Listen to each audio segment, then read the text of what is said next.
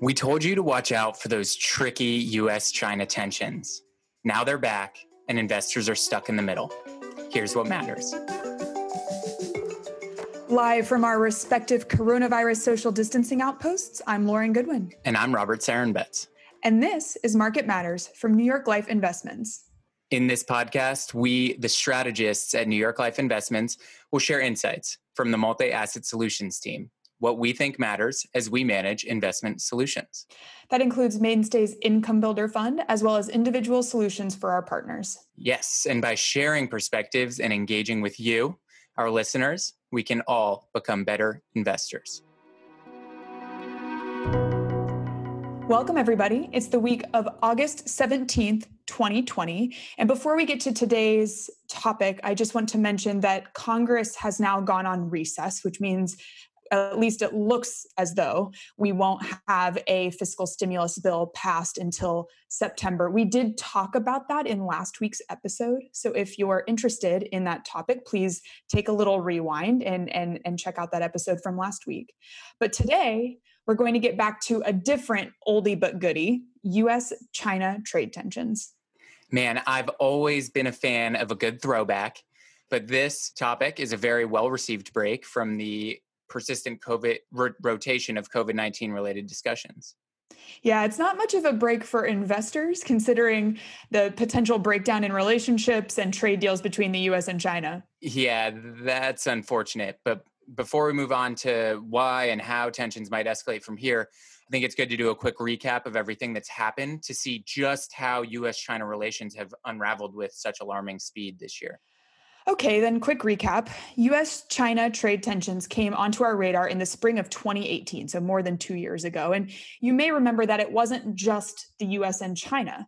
We also had debates over what was then NAFTA and is now USMCA and trade in other regions of the world as well. But it seemed to get better when the US struck a trade deal with China in the autumn of last year. Hooray, trade deal. But then we had COVID. Boo. Um, since then, yes, we've seen a range of policies aimed at each country in the form of tit for tat style escalations. First, there was harsh rhetoric over the virus and protests in Hong Kong. Uh, then in late spring, the US decertified Hong Kong of its special status and imposed visa restrictions and sanctions on Chinese officials. And then, of course, China countered back by expelling journalists and implementing its own slew of sanctions and harsh rhetoric. It's it's been eventful. And then President Trump signed an executive order banning TikTok from the US on the grounds of national security so then any transaction between a US citizen and TikTok's parent in Beijing and the, the parent company ByteDance will be outlawed 45 days. Now I think it's like 38, 37 days.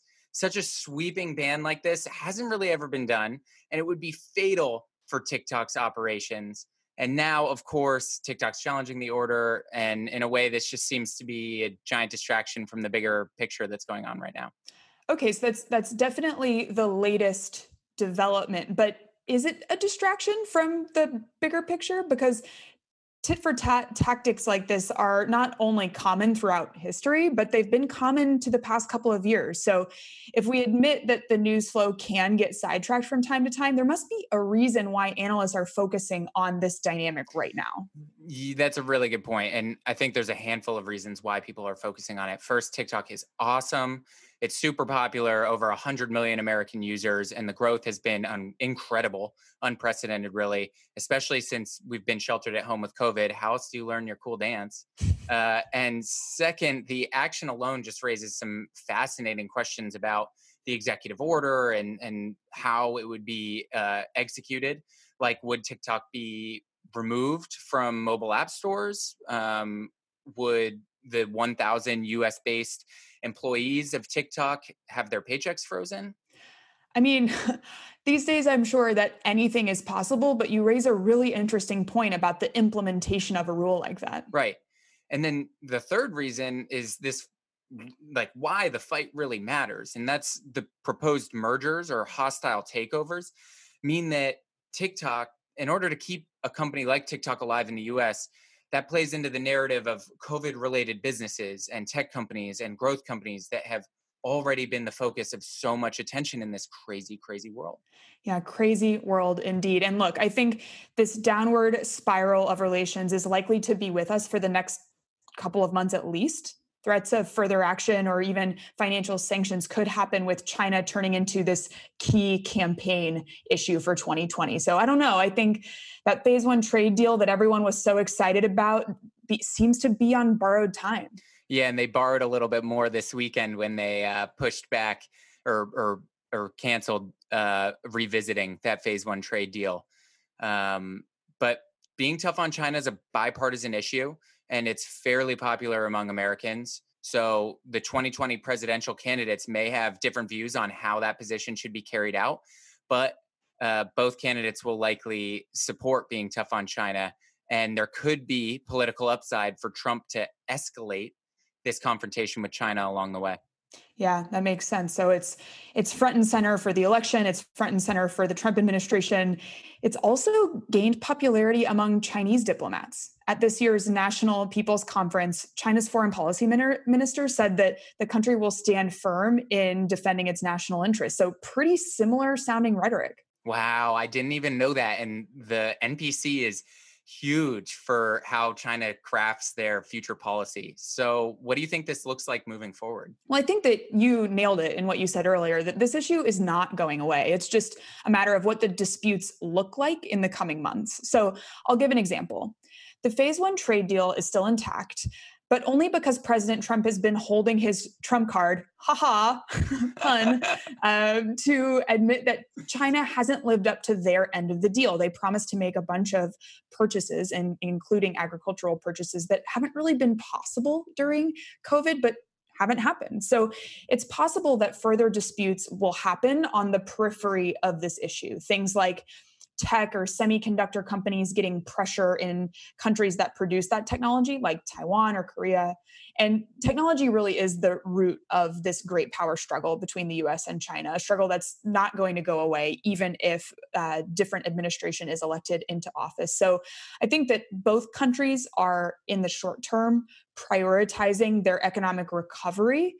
But that foreign policy stance is still important and could escalate from here.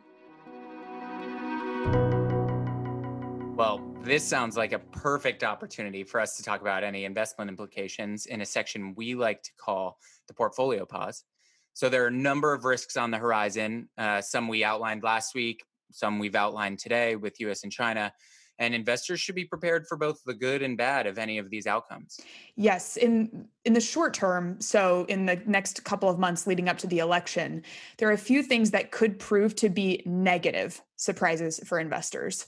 Congress dropping the ball on fiscal stimulus even in September, the US election itself, geopolitical risks like China or the domestic and international technology war. And all of these things are kind of related. Trouble on one front might prompt President Trump to push levers in other areas leading up to election day. And so the economic risk of mis- missing fiscal stimulus, for example, could push us a little bit closer to a tech war. It's, it's really related. Wow, tech really can't catch a break on this one. Two weeks ago, when we were talking about the overly optimistic expectations for many of these growth companies, that's manifested itself in high valuations um, and an intense concentration in just investor concentration in just a few big tech names. Um, we made a few suggestions for how investors can diversify away from tech while staying invested. Since then, we've seen some rotation out of this name, and it could just be the beginning as this uh, trade spat continues. Well, how can an investor put all of that into effect in one portfolio then? You just mentioned staying invested, and I think that's really important. But I want to reiterate that there's always risk to investing. Uh, what we're discussing are just the risks of the day, and investors with the appropriate time horizon or risk tolerance can make tactical moves along those lines. Yeah, exactly. Staying invested is really important. Uh, and one way to do that is to diversify. Um, away from specific company risks. So, allocating away from high flying names and beneficiaries of tech dominance and globalization toward maybe more defensive sectors and strategies. Um, these sectors and, and strategies, like building income in your portfolio, could be more isolated from political fallout that could dent uh, some of these really high valuations, whether it comes on the domestic front or the international front. Okay, okay, that's interesting. If we pull back though from the the next couple of months dynamic and any tactical moves and think more in the 1 to 2 year term, there's so many other factors facing investors. So regular listeners to the program will have heard us talk about the tremendous cross currents facing investors in the economy. On the one hand, more fiscal support, combined with ultra easy monetary policy should help support risk assets. But a sluggish economy and the after effects of COVID mean that investors should be worried of a, of a buy anything strategy. There are going to be some strategies or some sectors that might fare better than others. And so understanding that those gains might not come in a super straightforward or easy way is really important. Yeah. And I think just accepting the fact that returns in the future probably won't look like returns in the past uh, is another really big part of it. We've seen a near 50% gain in the S&P 500 from the the COVID related lows. So all of these ideas go back to a big theme from our outlook which we spoke about a few weeks ago, which was that investors should stay invested, maintain diversification and take portfolio hedges really seriously. Exactly. And so, if you're concerned about some of the things we've talked about today and want to tilt away from the technology sector or highly valued growth names, you could do that by tilting into value strategies, which tend to benefit from things like rising commodity prices or a weakening dollar and international equity outperformance, which is an environment that we're seeing right now. Yeah. So, having some precious metals exposure might also make sense in this environment. Gold and silver have gained a lot of traction in recent weeks, they're up significantly there will always be volatility in asset classes like this. Um, but the monetary stimulus we're seeing and all the geopolitical and political uncertainty could make this an interesting hedge option in portfolios. Coming up this week, as you would expect, all eyes are on Congress and whether we get a bill passed. It looks like they are on recess, but maybe Speaker of the House Nancy Pelosi might be bringing back uh, her members of the House of Representatives to vote on a deal for the USPS to protect the United States Postal Service, which we also talked about in last week's podcast. Yeah, this this whole dynamic around fiscal stimulus went from optimism to optimism for maybe the end of September when Congress has to make a bunch of other budget rules really quickly.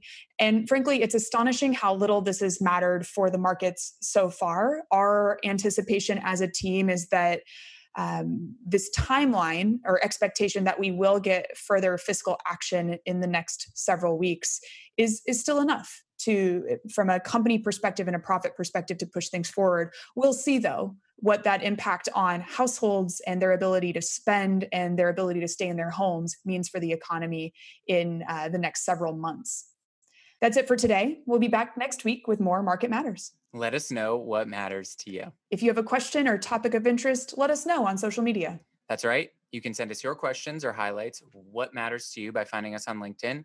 You can also follow our views at nylinvestments.com forward slash blog. And until then, I'm Robert Sarenbetz. And I'm Lauren Goodwin. See you next time.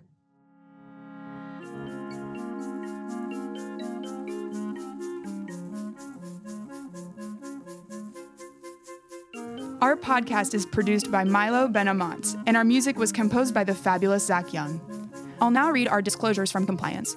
For more information about mainstay funds, call 1 800 624 6782 for a prospectus or summary prospectus.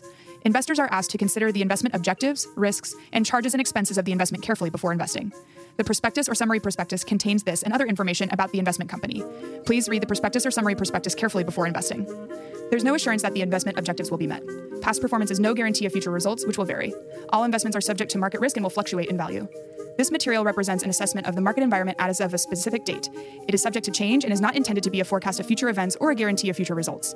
This information should not be relied upon by the reader as research or investment advice regarding the funds or any issuer or security in particular. The strategies discussed are strictly for illustrative and educational purposes and are not a recommendation, offer, or solicitation to buy or sell any securities or to adopt any investment strategy. There is no guarantee that any strategies discussed will be effective. This material contains general information only and does not take into account an individual's financial circumstances. This information should not be relied upon as a primary basis for an investment decision. Rather, an assessment should be made as to whether the information is appropriate in individual circumstances, and consideration should be given to talking to a financial advisor before making an investment decision.